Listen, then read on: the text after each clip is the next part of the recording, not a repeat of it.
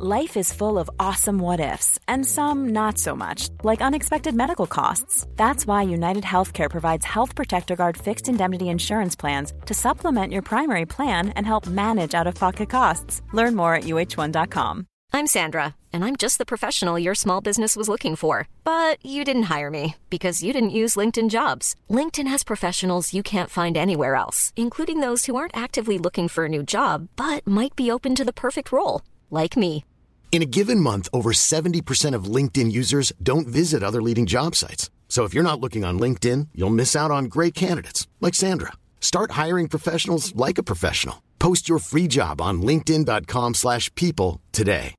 Hi, I'm Daniel, founder of Pretty Litter. Cats and cat owners deserve better than any old-fashioned litter. That's why I teamed up with scientists and veterinarians to create Pretty Litter. Its innovative crystal formula has superior odor control and weighs up to 80% less than clay litter.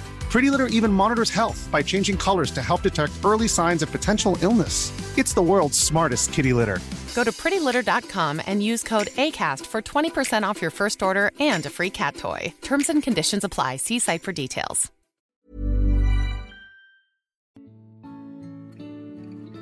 Välkomna tillbaka till podden Utan dig med mig Emelie. Och mig, Alexandra.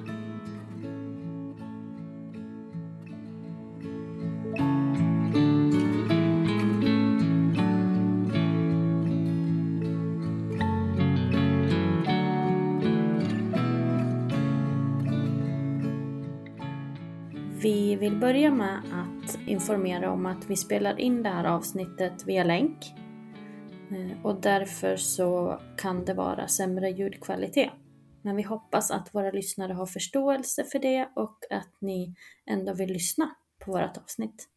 I dagens avsnitt så kommer vi att läsa upp lite historier som vi har fått inskickade till oss.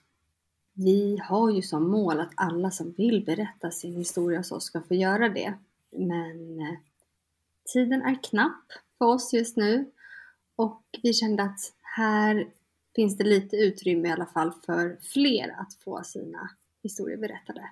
Mm. Det här blir ju ett slags alternativ att flera berättelser ska få höras och så får vi se om vi kanske gör något liknande avsnitt så här igen framöver. Men vi kan väl egentligen börja då också med att tacka alla som har skickat in sina berättelser till oss. Vi är jätteglada, som vi brukar säga, att det är jättefint att få förtroende.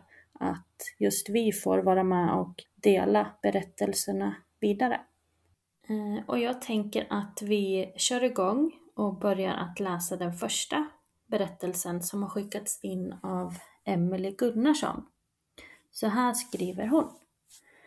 Här kommer våran berättelse om vad som hände med våran Tyra. Den 24 februari hade jag och Filip bokat in en tid för 3D-ultraljud. Vi såg fram emot att få se våran lilla tjej igen. När ultraljudet utförs upptäcker man en massa i Tyras bröstkorg. Något som man misstänkte kunde handla om ett diafragmabrock.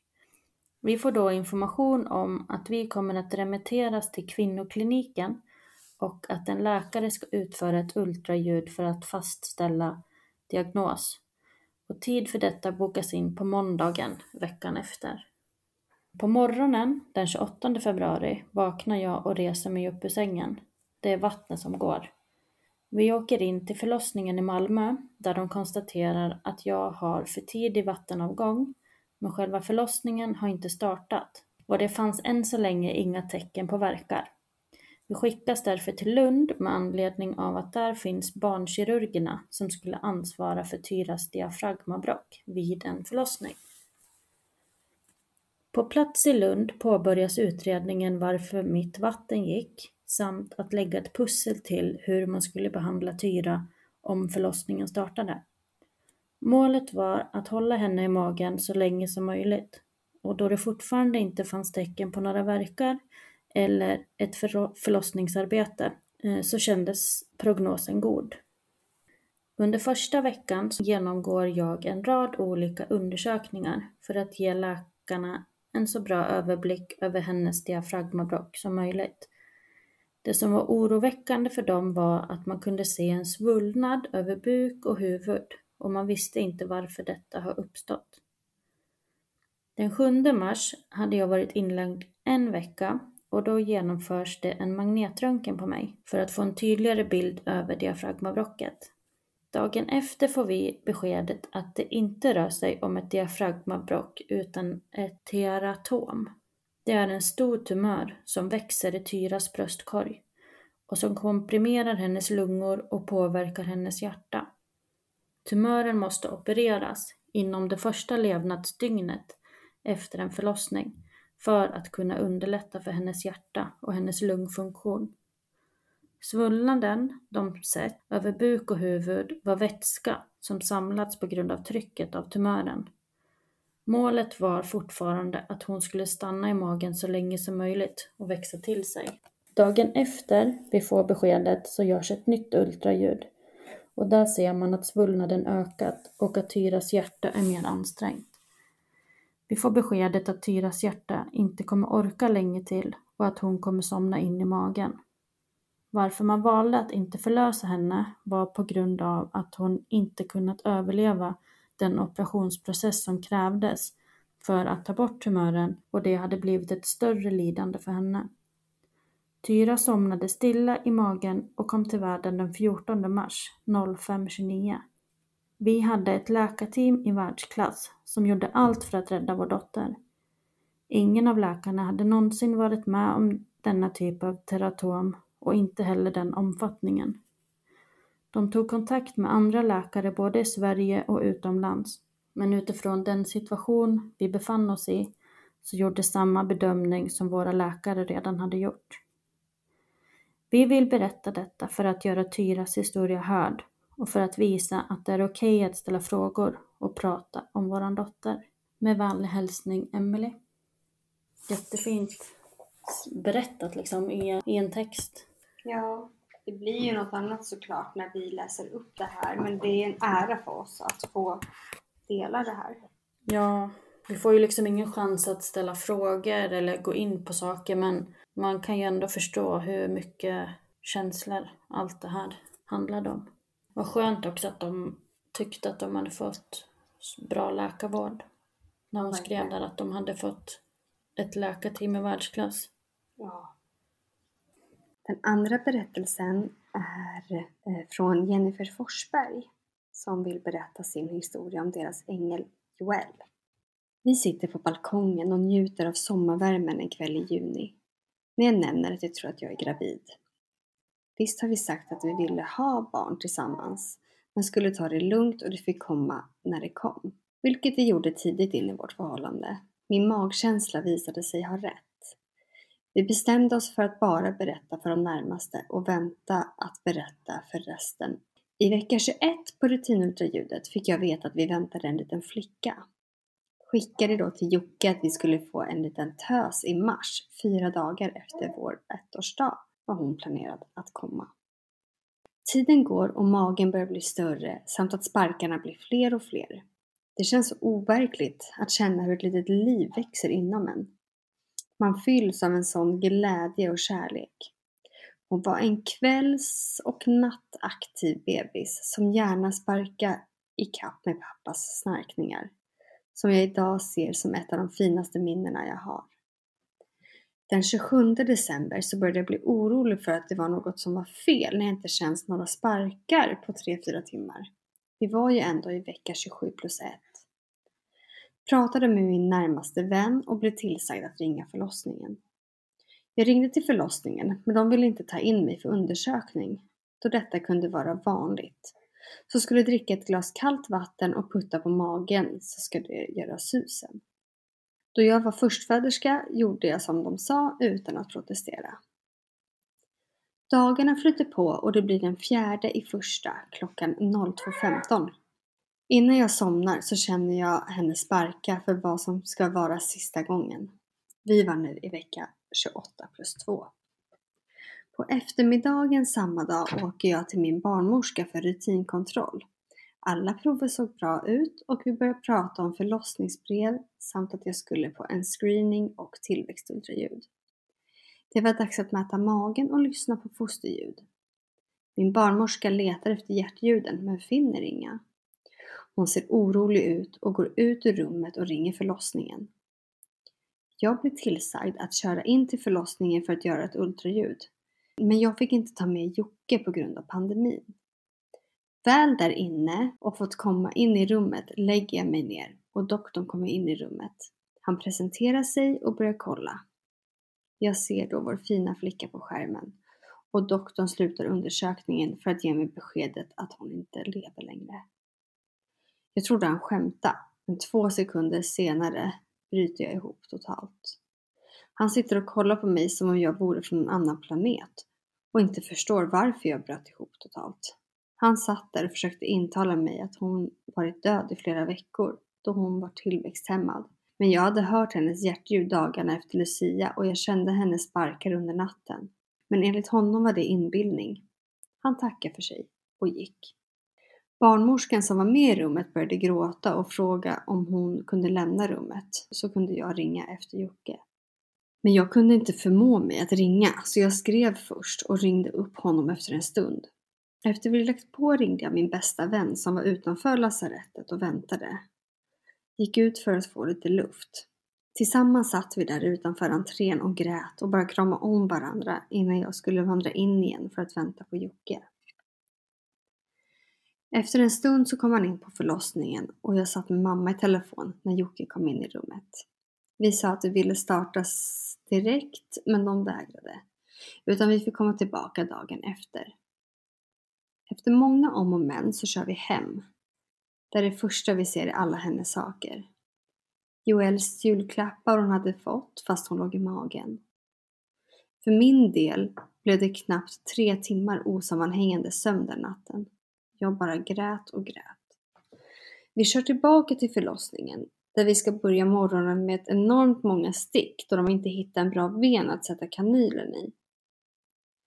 De tar sina 17 rör blod från mig och jag får lite frukost och får vänta igångsättning. De ger mig mina tabletter och sen är det bara att vänta. Under tiden så satt vi och pratade om vad vi skulle ge henne för namn då vi inte kommit på något ännu. Vi visste att vi ville ha någonting på J, men inget vanligt. Så tog fram listan med namn min mamma skrivit och vi fastnade för Joel. Vi får prata med sjukhusprästen om hur vi vill göra med begravning med mera. Vi var båda inställda på att vi inte ville se Joel, men efter att vi pratat med prästen så ändrade jag mig. Dagen fortlöpte med kuratorbesök och Jocke körde hem en runda för att hämta saker till mig och den lilla. Under dagen vägrade jag smärtstillande, men när de tyckte det var dags för att sova vid 21.30 så fick jag avslappnande och smärtstillande. Jocke körde hem när jag skulle sova, men jag satte mig i duschen för det började göra mer och mer ont. Vid 00 ringde jag efter smärtstillande som jag fick och 01 skulle jag få nästa tablett för att öppna mig. Men istället fick de dra fram lustgasen och jag ringa Jocke att han fick komma, för det var igång. Jag kommer inte ihåg något förrän jag behövde gå på toa. Efter många om och men så vinglar jag in på toa och när jag ska kissa så plumsar det till för att sekunden efter göra oerhört ont. Jag trodde jag dränkte henne i toan, men de ledde in mig i sängen igen för att hon var på väg ut. Joel föddes den 6 i första 2021 klockan 02.45, 13 timmar efter de gav mig första tabletten. Både jag och Jocke undrade varför hon inte skrek, men det gick upp för oss lika fort att det kommer hon aldrig att göra. Jag fick upp henne på bröstet och fick se vår fina flicka. Vår perfekta lilla tjej. Med tio fingrar och tio tår. Hon var 38 centimeter och vägde bara 530 gram. Men så perfekt trots att hon var tillväxthämmad. Den kärlek, lycka och sorg som var i en känslomässig virvelvind går inte att förklara. Vi utnyttjade den tiden vi fick med henne, men allt kändes som att vi skulle bestämma begravning och säga farväl samma dag. Så vi höll en liten ceremoni på sjukhuset bara för oss. För att sen hålla en för våra familjer den dagen hon var beräknad. Så den 26 i tredje kom sjukhusprästen till den minneslund hon ligger och höll en ceremoni för Joel med våra nära och kära. Idag har det gått ett år sedan vår efterlängtade dotter blev en ängel. Vägen har inte varit lätt, mycket bråkande med myndigheter och få höra så oerhört dumma kommentarer från folk. Vi har en egen hylla med lite saker som är hennes här hemma och tänder ljus varje kväll hemma och varje vecka i minneslunden. Det har varit oerhört hjälpsamt att ha detta för att känna lite mer närhet till henne. Men vi har även fått så oerhört mycket kärlek och stöd från så oerhört många i vår närhet samt träffat många fina människor mitt i vår sorg. Efter att ha mist Joel i början av förra året och sen avsluta med ett missfall så är det glädjande att vi idag väntar ett syskon till Joel som har beräknad födelse dagen efter hennes tvåårsdag. Mm. Vad glad man blir att de har någonting positivt att se fram emot.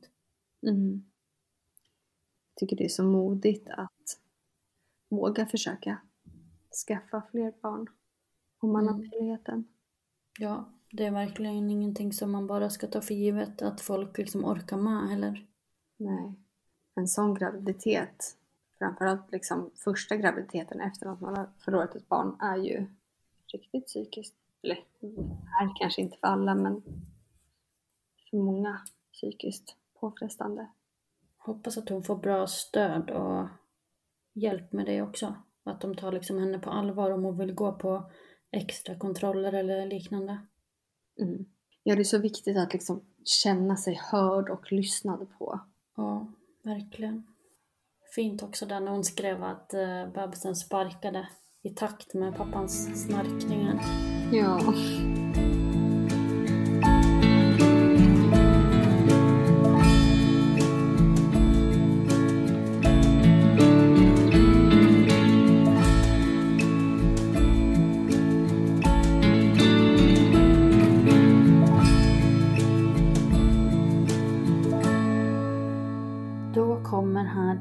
Tredje berättelsen som vi kommer läsa upp. Och det är Isabelle som har skrivit till oss om Haileys berättelse. Min första graviditet var med älskade Hailey. Så älskad och efterlängtad från första stund. Jag plussade den 14 januari 2022. Jag började blöda lite grann i graviditetsvecka 7. Jag åkte in till gyn, men bebisen mådde bra. Graviditetsvecka 9 kom en stor blödning. Det rann längs benen, ned på golvet. Satte mig på toaletten och det rann hela tiden. Här tänkte jag att nu förlorar vi vårt barn. Efter ett tag lyckades jag få på mig trosor och byxor. Vi tog med en handduk som jag satt på i bilen in till akuten och förlossningen. Jag känner hur det rinner och jag blir mer och mer rädd. Vi båda var rädda. Vi kommer in till akuten som tar kontroller på mig och sen visar upp mig till förlossningen. Vi sitter där och väntar på läkare. En barnmorska kommer och ber mig ge ett urinprov. Sen ska vi ta stick i fingret för att kolla blodvärden. Med urinprovet tog de även graviditetstest och det var positivt. Hon berättar för mig att det kan visa positivt även om man precis har haft ett missfall. Hon ville förbereda mig på vad som kunde ha hänt. Blodvärdet var normalt och vi fick träffa läkare strax därefter. Läkaren vi träffade var supersnäll och lugn och jag kände mig trygg. Då jag blödde och jag var så tidigt i graviditeten så gjordes vaginalt ultraljud. Jag tog tag i min sambos hand och tog ett djupt andetag och så hör jag läkaren säga Hjärtat slår. Han vänder skärmen mot oss och man ser hjärtat tickar och bebisen röra på sig. Den lättnaden, tack och lov, våran bebis lever. Läkaren såg att jag fortfarande blödde lite.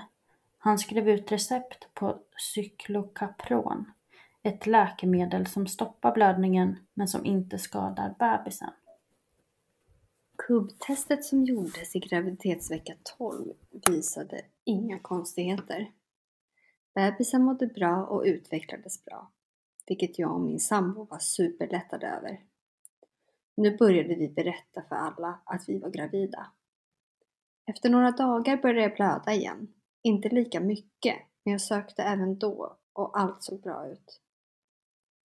Det kom blödningar till och från varje vecka. Jag åkte in till gynakuten, förlossningen, säkert en till tre gånger i veckan. Jag tog bilder varje gång för det kändes som att de inte trodde på mig och att jag kom in bara för att få bekräftat att bebisen lever.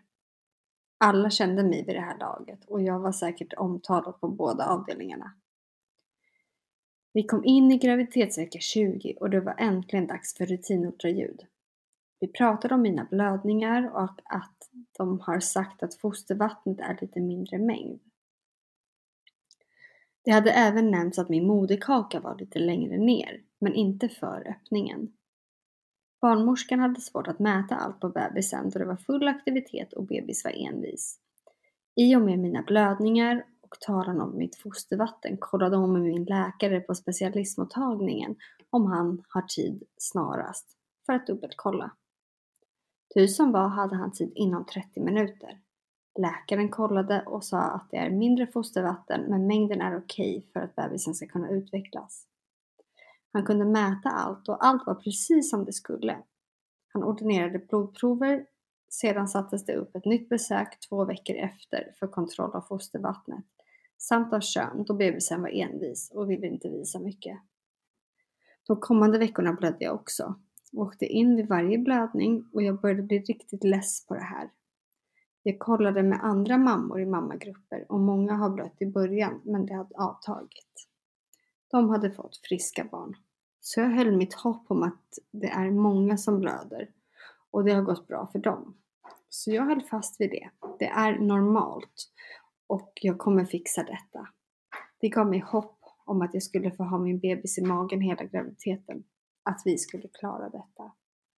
Fredag den 6 maj blödde jag igen. Då hade det varit lugnt i två dagar. Blödningen var aktiv när jag var på gynekologmottagningen och när jag skulle resa mig rann det längs benet och ner på golvet när jag gick i korridoren. Jag fick hjälp med nya kläder och servetter så jag kunde torka bort allt blod.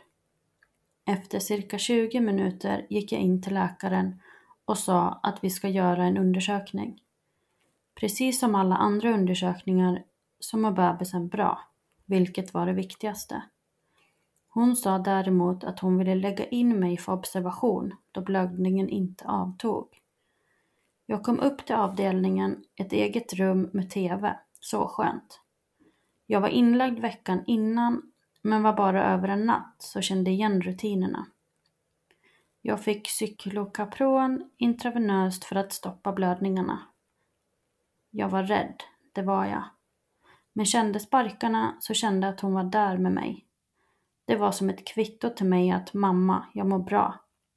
Det var allt jag väntade på. Hennes sparkar för att jag ska få det bekräftat. På lördagen kom ronden och de berättade att jag ska vara kvar en natt till då blödningarna inte har slutat. Jag berättade att jag har lite dragning i magen men det var troligtvis växtverk då jag kände igen det sedan tidigare och det gjorde inte ont.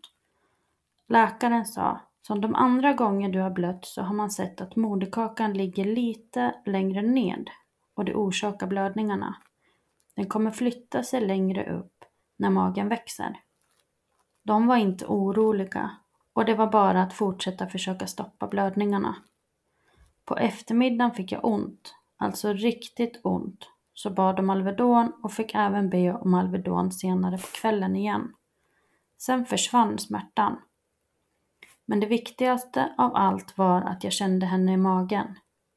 Så mysigt med sparkar och känna dem. Helt magiskt. Söndagen kom och en ny läkare kom in. Då fick jag höra om andra bud. Att jag blödde i graviditetsvecka 23, alltså 22 plus 0, om en vecka till så skulle jag skickas till Uppsala om det riskerade förlossning. Detta för att de i Uppsala kan vårda så små prematurbarn. Jag blev ställd och livrädd. Det viktiga som de sa var att jag ska känna sparkar, vilket jag gjorde. De ville bara förbereda mig, men det kom ändå som en chock och jag grät i princip hela den dagen. Min sambo och en nära vän kom, men så fort de gick så grät jag igen. Jag grät tills jag inte fick luft och jag var livrädd. På måndagen fick jag åka hem eftersom blödningarna hade avtagit. Sen hade jag kontroll hos specialisten på torsdagen. När torsdagen kom var jag förväntansfull. Dels för att få veta könet och hoppas nu att blödningarna äntligen skulle ha slutat. Läkaren gick igenom alla delar på bebisen och allt såg bra ut.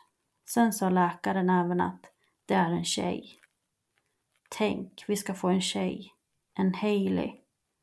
Det namnet har vi bestämt sedan länge om det skulle vara en tjej. Våran Hailey. Läkaren såg att det var en blödning som låg där, bakom Hailey. Han kunde dock inte säga om det skulle komma ut som en rejäl blödning eller komma lite hela tiden. Sen var fostervattnet även lite denna gång. Men fortfarande okej okay mängd för Hailey att utvecklas. Jag sa, bara vi kommer till vecka 22 plus 0 som är på söndag, tre dagar kvar. Läkaren sa ja, men gärna fyra veckor till. En dag är en vinst. Vi håller tummarna till söndag, men gärna fyra veckor till. Vi sätter upp en ny tid om två veckor för att kolla fostervattenmängden igen. Jag log och var glad när jag och min sambo gick ut därifrån. Jag kände hopp och är alltid så glad och nöjd efter vi har träffat läkaren på specialistmödravården. Vi köpte första rosa bebiskläderna till våran tjej och firade med lunch ute. På lördagen, tre dagar efter det läkarbesöket, började jag få ont. Trodde det var vanlig växtverk igen. Klockan 18.00 tog jag Alvedon på grund av vad jag trodde var växtverk, då jag kände igen det sedan tidigare. Men klockan 20.00 blev den mer intensivare och jag började värma vetekudde för att få bort smärtan. När jag var inlagd första gången så sa de att det kan hjälpa så jag provade det. Vid 21.00 la vi oss i sängen och jag startade Eurovision Song Contest på TV. Jag kände hur det ondare och ondare blev och det gjorde att jag inte kunde ligga still eh, på sidan eller någonting. Vid klockan 22.30 ringer jag förlossningen och berättar det här.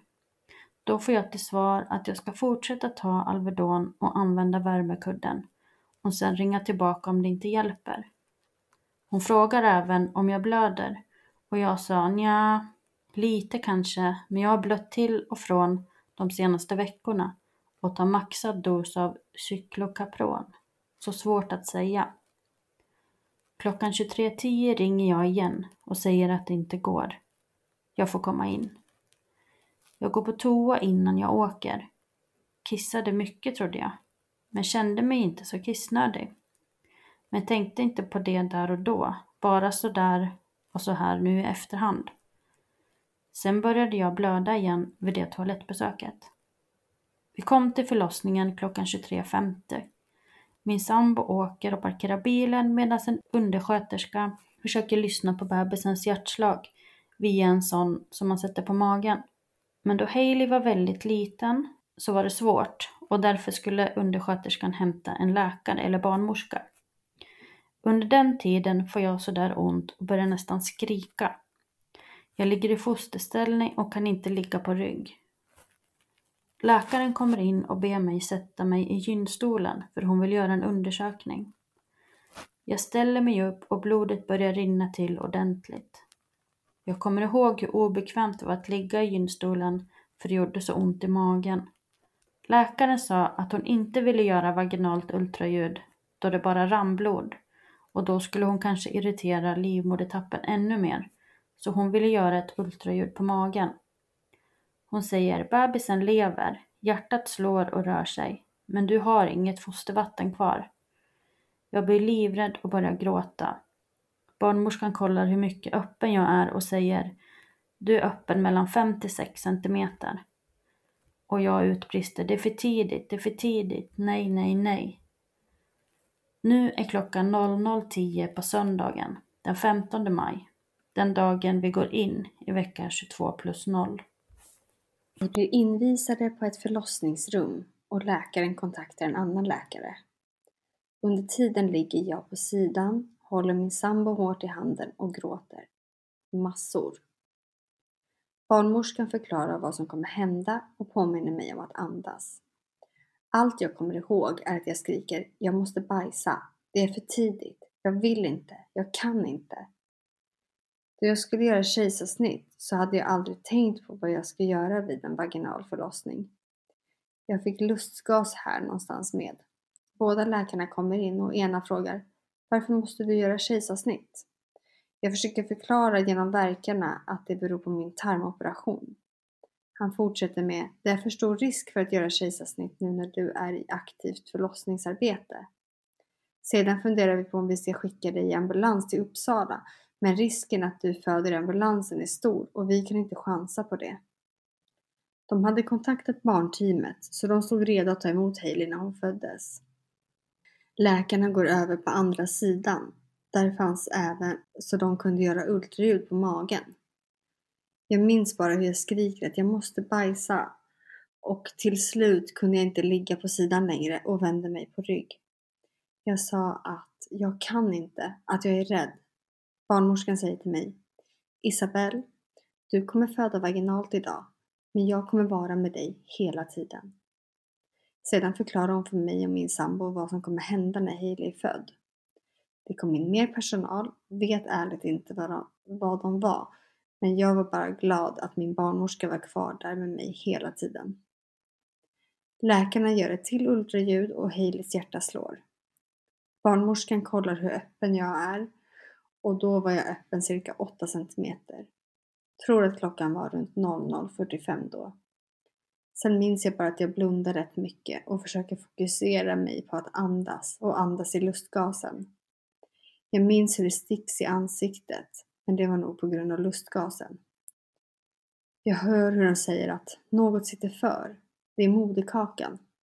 Sedan försvann allt. All smärta och krystvärkar försvann. Den känslan var så skum. Det var liksom över. Jag hade fött vår dotter.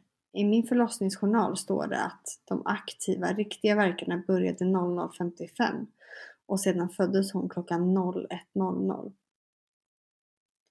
All personal förutom min barnmorska försvann ut ur rummet och min sambo hängde, hängde med Hailey och personalen till, till barnteamet.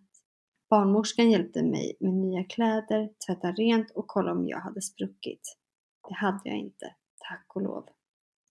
Jag tänkte inte så mycket på mina tarmar där och då. Jag ville bara till min dotter. På ett sjukt sätt var jag lugn i kroppen. Jag vet inte varför. Jag åkte ut från förlossningsrummet. Läkarna som var med mig under förlossningen stod i korridoren och annan personal med. Vi åker in i ett rum och där står två barnläkare och gör allt de kan för Hailey. Bakom står det en kuvös samt två personal till, tror de är undersköterskor. Sedan ser jag på bordet. Vår dotter. Vår Hailey ligger där. Hon är så, så liten. Jag sneglar lite åt vänster och ser moderkakan. Jag kände sånt hat mot den. Tror det är för att det är den man har misstänkt hela tiden och jag ville nog ha något att skylla på. Sedan vände jag bort huvudet fort och kollade på Hailey igen. Min sambo och jag håller varandras händer. Han gråter, men inte jag. Jag ville bara krama om henne. Läkarna gör allt de kan. De stoppar ner en tub i halsen och droppar något. Jag vet inte vad det var. Barnmorskan stod bakom oss och förklarade vad de gjorde, men har så svårt att ta in allt. Sedan hör man är helikoptern till Uppsala redo? Är kuvösen redo? De hade fått igång hjärtat. Hon levde. De fick till svar att ja, allt är redo. Sedan två minuter senare så orkade inte Hailey mer. Det kom in en läkare som försökte. Tre läkare försökte och gjorde allt de kunde för vår dotter, men hon var för liten. Klockan 01.30 vände de sig om och förklarade att det inte gick. Jag fick henne i min famn och då kom tårarna. Vi rullades ut i korridoren, förbi alla som stod när jag åkte till Hailey. Vi åkte in på förlossningsrummet och höll henne och grät och skrek. Vi tog kort, eller jag tog kort, så mycket jag kunde. Vi blev lämnade ensamma och så kom det in med dricka och lite yoghurt. Vi höll henne i två timmar och grät. Vid fyra på söndag morgon, tre timmar efter hennes födsel, så försökte vi somna. Barnmorskan kom in och sa att jag skulle försöka gå på toa innan vi skulle försöka sova. Men jag var rädd. Jag var rädd för att gå på toa. att tarmarna hade blivit förstörda eller att det skulle göra ont att kissa. Men jag kunde göra båda utan problem. Visst sved det när jag kissade, men jag kunde bajsa. Det var jag gladast över. Barnmorskan satt bredvid mig när jag satt på toaletten. Det var nästan så att jag bad henne hålla min hand för jag var så rädd. Personalen hade kommit in med en kylväska som vi la henne i. Det var så hemskt. Min sambo somnade, men allt jag såg när jag blundade var Hailey och hela förlossningen. Jag skrev med min sambos syster om vad som hänt och att hon skulle komma på morgonen för att hämta nyckeln hem till oss så att hon kunde ta ut hundarna och ge dem frukost. Jag försökte somna, men tror jag somnade runt fem och sov till sju, halv åtta. Vi fick då in frukost och sen kom min sambos syster för att hämta nyckeln. Hon frågade även om hon fick se Hailey och vi sa ja. Hon såg henne och säger men åh vad fin hon är.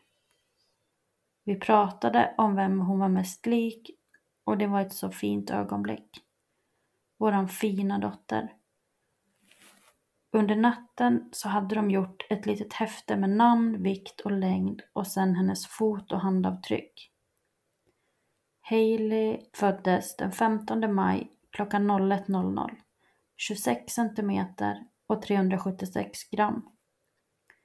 Vi träffade vår specialistläkare runt lunchtid. Som tur i oturen hade jouren den dagen. Vi bestämde att moderkakan skulle gå på adoption men inte Hailey då hon utvecklades precis som hon skulle. Tyvärr visade det sig sju veckor senare att de inte hittade någonting fel på moderkakan mer än att det blödde från den. Så vi hade bara ren jävla otur. Vi åkte hem vid 16.00 på söndagen. Vi sa ingenting. Vi grät mest och försökte äta. En annan bästa vän hade varit ute på långpromenad med hundarna någon timme innan och handlat lite mat åt oss. Så fint. Jag sov inte den natten heller. Allt jag såg när jag blundade var Hailey och födseln, om och om igen. Vid klockan 06.20 på måndagen ringer jag förlossningen och säger att vi vill komma in igen och se henne igen. Vi bestämde då att vi skulle komma vid 10.00. Vi kom dit och läkaren som tog emot oss på lördagen var med. Samt så var kuratorn på plats. De hade bäddat ner henne så fint. Vi fick välja på söndagen vad som skulle bäddas med. Hon såg så fin och rofylld ut. Hon log och det var så fint. På något sätt då så visste jag att hon inte hade ont. Men framförallt, hon var inte ensam. Hon hade garanterat någon där. Vi höll henne samtidigt som vi pratade med kuratorn och grät en skvätt. Kuratorn skulle fixa allt det praktiska. Det var vi tacksamma för. Så vi slapp ringa och starta allt. Vi tog mer kort, så många kort jag kunde. Min sambo sa att han tycker det är jobbigt och jag förstår honom. Men jag visste också att vi, eller jag, skulle ångra oss om vi inte tog kort. Personalen kom in med en elefant, en stor. Den lilla elefanten hade Hailey fått redan på söndagen. Jag tog hennes lilla elefant och la den innanför behån så att den skulle lukta mig och sen la jag den stora vid henne så den skulle lukta henne. Jag pussade på henne, kollade på henne, min fina älskade dotter. Hon hade börjat få naglar och hår, ljust blont hår. Personalen kom in med en kista. Det var en sån liten kista, aldrig sett en sån liten. De gick ut och vi la henne i den när vi var redo. Men egentligen, när är man redo för sånt? Sen kom barnmorskan in igen och jag höll Haileys hand och jag kunde inte stänga kistan. Jag kunde inte. Barnmorskan sa, jag lägger på locket, sedan går jag ut med henne. Jag sa, ja, för jag kommer inte kunna gå ut. Jag och min sambo klappade henne en sista gång. Barnmorskan tog med henne och gick ut.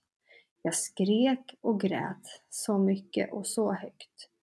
Hela förlossningen hörde mig garanterat.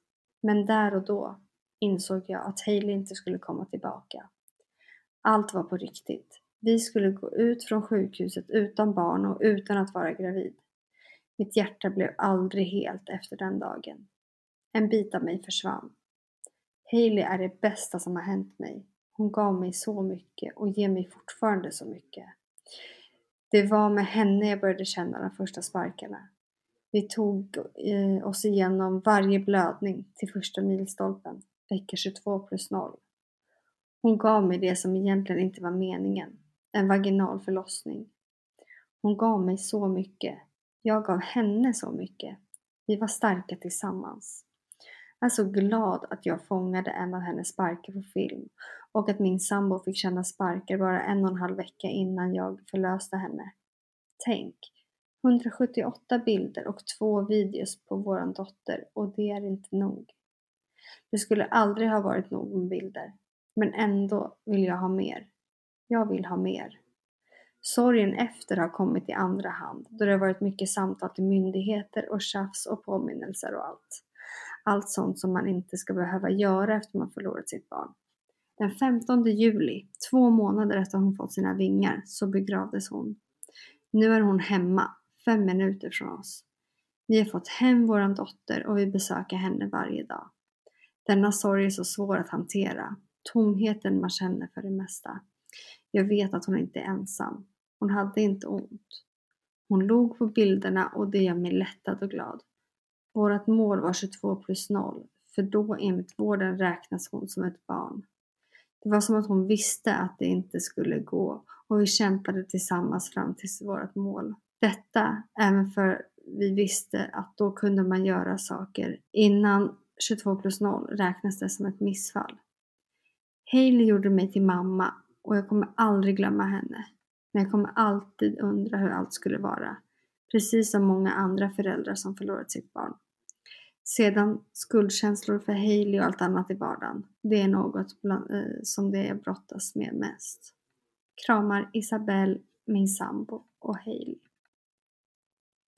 Mm. Så fint och sorgligt liksom på en och samma gång. Mm. Tänkte också på det hon skrev på slutet, att eh, det här med bilder och videos här. Mm. Det är ju verkligen så. Alltså det är så viktigt att ha men oavsett hur många man har så vill man ju ha ännu mer. Ja. Det har vi ju pratat om förut liksom. Att vet man, framförallt om man vet att ens barn är döende, så ta foton, filma, liksom skapa minnen för att det är allting du kommer ha kvar sen. Ja, och lika det här när sjukvårdspersonalen hjälper till att ta avtryck och gör fina små tavlor och sånt. Det är ju helt ovärderligt. Ja, verkligen. Det var jättefint att de hade fått det där lilla häftet med hand och fotavtryck och datum. Life is full of awesome what ifs, and some not so much, like unexpected medical costs. That's why United Healthcare provides Health Protector Guard fixed indemnity insurance plans to supplement your primary plan and help manage out of pocket costs. Learn more at uh1.com. Hey, it's Ryan Reynolds, and I'm here with Keith, co star of my upcoming film, If, only in theaters, May 17th. Do you want to tell people the big news?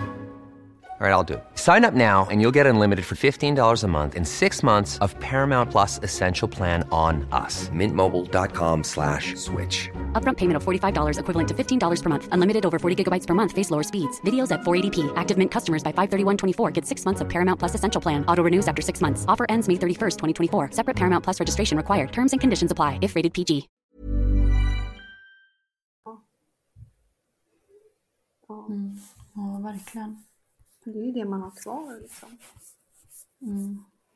Så fint att hon orkade och ville skriva så här långt till oss och berätta. Ja, verkligen. Vi har fått in en annan historia från Ida. Hon skriver så här. Den 28 augusti 2019 stannade min värld. Min mamma ringde och berättade att pappa fått ett hjärtstopp och att ambulans och räddningstjänst fortfarande höll på med upplivningsförsök. Det gick en stund och jag funderade på hur man snabbast tar sig mellan Skåne, där jag bor, och Småland, där de bor. När mamma ringde visste jag vad hon skulle säga. Men allt rasade. Min pappa, som klarat cancer tre gånger, kan ju inte bara lämna mig nu. Jag satt ute i mörkret och skrek ut min ångest. Allt för att inte väcka min son Axel som då var fem år. Jag sov inget den natten. Väntade bara på morgonen då jag skulle bli tvungen att berätta för Axel att hans älskade morfar inte längre fanns. Morgonen kom och det svåraste jag gjort blev jag tvungen att göra. Axel blev såklart väldigt ledsen men ställde tre frågor. Får jag se morfar död? Är han med Albin, vår hund som dog lite mer än ett år tidigare? Och får jag ge morfar ett stenhjärta när han är begravd? Jag svarade så gott som jag kunde. Du ska få se morfar. Klart att han är med Albin. Och när vi begravt morfar kan du ge honom ett hjärta av sten. På bårhuset när vi tog farväl fick vi det bästa bemötandet av prästen. Pappa var rätt klädd, i arbetskläder som vi var vana att se honom. Axel la ett foto på sig i morfars bröstficka och ritade en teckning. För Axel var det viktigt med en grav dit vi kan gå. Så så fick det bli. Vid begravningen kom det mycket folk. Personer som stått pappa bra, stod för musiken och spelade det vi önskat. Så fint. Vi hade inte kista utan en urna i blått glas som solen lyste så fint i. Tiden efter kändes svår, så tomt och smärtan var så total. En tid efter träffade min mamma en ny man. Jag blev bara så glad. Han är verkligen så rätt i vår familj. Han kan såklart inte ta bort vår sorg och saknad, men han kan verkligen göra livet gott för oss. Axel frågade väldigt högtidligt om han ville bli som en ny morfar, för det är så sorgligt att bara ha en morfar i himlen. Lyckan var total hos båda. Vad fint att han fick en extra morfar också. Ja. Jag tycker att det är stort liksom av dem. Alltså av henne också känna så mycket glädje. Ja, verkligen. Det är nog inte alla som skulle göra det. Nej, jag tror inte heller det. Har klarat cancer tre gånger och sen... Mm. Livet är verkligen så jäkla orättvist. Mm. Verkligen. Så vad man har för öde liksom. Då kommer nästa berättelse här och det är ifrån en person som vill vara anonym. Min mamma, som den första juli i år skulle ha blivit 51, hade den 12 januari andra planer. Min mamma hade diagnosen bipolär sjukdom som hon hade haft i många år. Skillnaderna mellan hennes maniska perioder och deppiga perioder var inte så tydliga. I alla fall inte för mig och min syster. Men de senaste två åren har hon varit manisk på ett sätt som vi aldrig hade sett tidigare. Så pass personlighetsförändrad att vi inte ens reflekterade att det var en manisk period förrän nu efteråt. Sista gången jag såg min mamma var dagen före nyårsafton 2021. Där kramades vi hejdå och önskade gott nytt år. Dagarna gick och ingen av oss tyckte att hon agerade på något annat sätt än tidigare. Förutom onsdagen den 12 januari. Min syster lämnade huset för att åka till jobbet. Mamma dubbelkollade så att hon hade matlåda och annat med sig och sen åkte hon. Min låtsaspappa skulle åka hem på lunchen för att äta och sen skulle han ta med hunden som skulle till hundfrisören. De hamnade i en diskussion då, för banken hade ringt mamma med dåliga nyheter som min, min låtsaspappa inte visste om. Det vill säga, det var kring lån som mamma hade tagit utan min låtsaspappas vetskap. Men de skilde som vänner, men det var en tryckt stämning och mamma var ledsen och ångerfull. Han lämnade huset vid 11.30 och vid 13.30 skriver min syster till mig att hon försöker få tag på mamma, som inte svarar och ber mig prova. Jag jobbar så jag ser inte det här smset förrän vid 14.30. Min syster säger då att min låtsaspappa är på väg hem för att kolla. Vid 16.00 ringer min låtsaspappa och jag hör att det är någonting som har hänt. Men han säger bara Det har hänt mamma en grej. Mamma är på sjukhuset och du måste komma hit. Jag släpper allt och åker raka vägen dit som tar 30 minuter. I bilen säger min magkänsla bara en sak, som sen visar sig vara rätt. När jag närmar mig huset ser jag en polisbil och då förstod jag. Jag kommer in i hallen och där möts jag av min låtsaspappa som gråter och kramar mig utan att jag har fått någon info. Jag går in några steg och då hälsar poliserna på mig och säger Ja, vi brukar stanna kvar ett tag när sådana här dödsfall inträffar. Efter den meningen blev allting svart. Mina ben bar mig inte längre och jag föll ihop på golvet med en smärta jag aldrig känt tidigare. Min mamma hade den eftermiddagen efter att min låtsaspappa lämnat huset städat i ordning, bäddat sängarna, gått ut med soporna och packat ihop lite av hennes tillhörigheter och ställt dem på köksbordet. Sen tagit hemnyckeln och gått ut genom dörren, låst ytterdörren och gått ut i garaget och låst den dörren. Lagt i ordning nycklarna på en bänk där i garaget och sen tagit sitt liv. Mamma orkade inte längre. Oavsett hur ont det gör så accepterade vi hennes val. För vi vet och vi känner att hon är och alltid kommer att vara med oss. Jag hoppas att min historia kan hjälpa andra som har förlorat någon i självmord. Vi är inte ensamma. Ett självmord är ett självmord för mycket. Tack. Usch. Där måste det vara jättemånga sådana här tänk om Ja. som jag alltid brukar tänka på. Ja. Ja, fy. Tack snälla för att du också ville dela med dig via oss. ja. Det känns så fint att det är så många som vill dela sina historier. Mm. Nästa historia är från Sandra. Hon vill dela sin historia om deras dotter Olivia. Den 17 oktober 2017, en tisdag, vaknar vår dotter Olivia med hög feber. Min sambo är hemma och vabbar medan jag är på jobbet. Till kvällen är hon feberfri hon är även pigg och sig själv som hon brukar vara. Den kvällen är jag själv hemma med barnen. Hon har två storebröder som då var sex och åtta. Nu är de elva och tretton. Vi satt och åt middag och allt var precis som vanligt. När det blev dags för nattning så var Olivia lite mer gnällig än vad hon brukar. Men jag tänkte inte så mycket mer på det. Hon var nog trött. Så jag la henne med välling. Hon brukade oftast dricka flera flaskor välling innan hon somnar. Men just den här kvällen så drack hon bara en flaska och somnade på en gång. Jag var också väldigt trött den kvällen. Hade jobbat hela dagen och kommit hem rätt sent. Så när sambon kom hem gick jag och la mig och somnade på en gång. Det jag minns är att just den natten sov jag så djupt. Under kvällen kom febern tillbaka. Sambon har koll på henne under kvällen och tittar till henne runt tolv på natten. Då sover Olivia. Hon andas och lever. Jag vaknar sen runt halv sex och tycker att natten har varit lugn, men ändå inte så konstigt med det.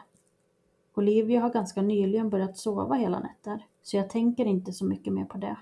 Men jag går upp och ska titta till henne och av någon anledning får jag en konstig känsla i kroppen. Jag går in till hennes rum och jag ser att hon ligger med huvudet nere i kudden. Jag går fram och vänder på henne. Och där och då förstår jag ingenting. Någon sekund står jag bara och stirrar. Hon är blå, kall och stel. Hon är död. Jag minns att jag sprang ut från rummet och skriker på min sambo att Olivia är död. Jag har aldrig sett min sambo vakna så fort och hoppa ur sängen. Han springer in till henne och försöker få liv i henne samtidigt som han ringer 112. Jag springer bara runt där hemma och ringer till folk för att berätta vad som har hänt. Sen springer det in massor av människor. brandmän och ambulanspersonal. De försöker rädda livet på henne men det går inte. Hon var död redan när jag hittade henne. Vi får dödsbeskedet sen på sjukhuset samma dag. Hon dödsförklaras den 18 oktober 2017. Hon dog av feberkramp. Feberkramp som ska vara ofarligt. Men min dotter dog av det. Livet för oss förvandlades då till en mardröm. Och vi ska nu lära oss att leva utan henne. Hur ska jag kunna leva utan henne? Det har snart gått fem år. Vi saknar henne varje dag. Och det har varit och är väldigt tufft fortfarande. Men vi har lärt oss att leva med sorgen för att vi måste. I början av sorgen var allt bara svart. Jag minns inte hur jag skulle ta mig upp igen, men på något sätt gick det. Jag vill också berätta att Olivia har blivit stora syster. Hon har fått en lillebror som är ett år. Hon blev två år. Sådana historier som handlar liksom om små... Alltså om barn som är i samma ålder som barn som lever. Alltså som nu blev lika gammal och var lika gammal som Iris och Ester är Mm. nu. Ja, det blir ju på ett sätt lättare att liksom föreställa sig. Usch. Exakt. Och liksom, ja, feberkramper som sagt. Alltså det är ju relativt vanligt. Så läskigt. Mm. Så mycket livsöden. Det har varit jättefint att det har varit så många som vill dela med sig. Och vi har ju fått fler också som vill vara med. Så att det här uppskattas. Så kan vi absolut göra det här igen. Mm. Och är det någon som har några frågor eh, så är det bara att ni skickar det. Alltså om ni har några frågor om eller till de här personerna som berättat sina historier så kan ni kontakta oss så kan vi fråga vidare helt enkelt. Ja, det gör vi gärna. Det är fint att hjälpa till att förmedla och göra så att folk hittar varandra och kan ge och få stöd av varandra. Ja, det är så fint att, eh, att vi kan hjälpa till med det och att folk faktiskt hittar stöd hos varandra. Eh, För det har vi varit med om några gånger. Att man frågar efter att ja, får jag kontakta den här personen och, och så. Så har vi kunnat hjälpa till med det. Mm. Jätte, jättefint. Ja, så var inte rädda för att skriva till oss. Ni kan skriva till oss om var som helst. Mm. Och när som helst. Även om vi inte svarar när som helst så kommer det komma ett svar. Ja. Ja. Det var det jättefint att få spela in det här avsnittet. Verkligen. Tack snälla alla som lyssnar och som delar med sig. Nu tänkte inte vi spela in något mer avsnitt på en liten stund för vi tänkte checka ut på lite semester så här i slutet av sommaren. Eh, Men vi håller er uppdaterade på våra sociala kanaler när det blir dags för nästa avsnitt. Så om du Så- inte följer oss där så får du jättegärna göra det. Utandig.ab på Instagram. Och så vill vi såklart också passa på att önska alla en fortsatt fin sommar. Ja, det vill vi såklart göra. Tack för idag Alexandra. Mm, tack själv Emily.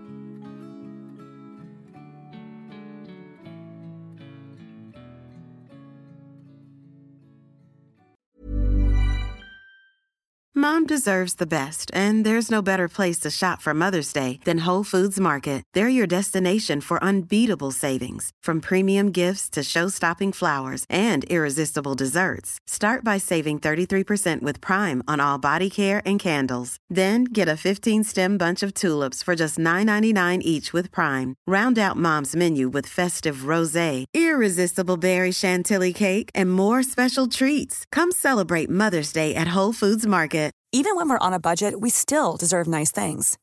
Quince is a place to scoop up stunning high-end goods for 50 to 80% less than similar brands. They have buttery soft cashmere sweaters starting at $50, luxurious Italian leather bags, and so much more. Plus, Quince only works with factories that use safe, ethical, and responsible manufacturing. Get the high-end goods you'll love without the high price tag with Quince. Go to quince.com/style for free shipping and 365-day returns. Imagine the softest sheets you've ever felt. Now imagine them getting even softer over time. That's what you'll feel with Bowl and Branch's organic cotton sheets. In a recent customer survey, 96% replied that Bowl and Branch sheets get softer with every wash. Start getting your best night's sleep in these sheets that get softer and softer for years to come. Try their sheets with a 30-night guarantee. Plus, get 15% off your first order at bowlandbranch.com. Code BUTTERY. Exclusions apply. See site for details.